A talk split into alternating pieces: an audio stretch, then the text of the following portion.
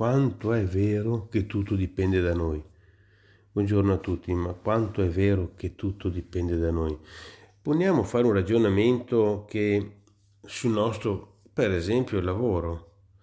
E qualsiasi lavoro noi facciamo, di qualsiasi grado sociale, ma qualsiasi lavoro, per non dire qualsiasi cosa che andiamo a fare, che cosa possiamo dire in quel momento?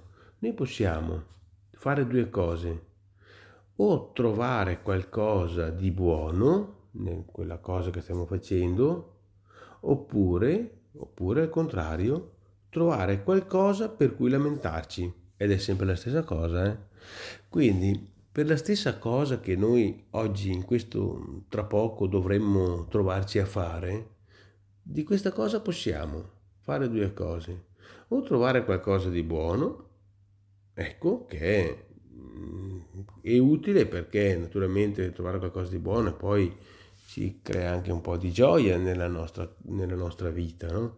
Oppure possiamo sicuramente anche trovare un modo per lamentarci, che magari tante volte è più, è, è più, siamo più portati ad andare su questo secondo versante, siamo più portati.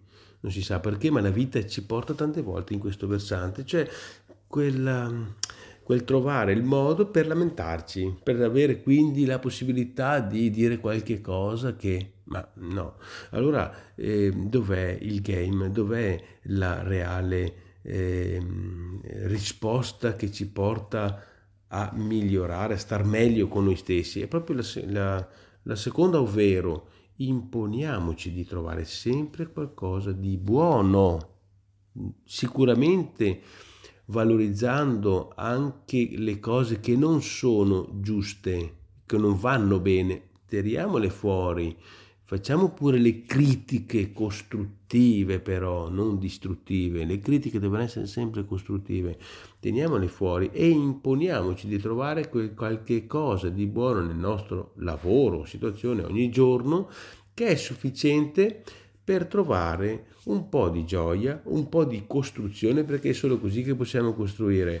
Ecco, nel fare, mm, quindi nel cercare di trovare quel buono per costruire e per fare qualche cosa di utile, perché quando noi andiamo a, diciamo così, a lamentarci e basta, siamo distruttivi, non creiamo, non costruiamo né per gli altri né per noi stessi, quindi la critica sia costruttiva e cerchiamo di trovare qualche cosa di buono nella critica per costruire e farci star bene e fare star bene anche vicino. Grazie e buongiorno a tutti.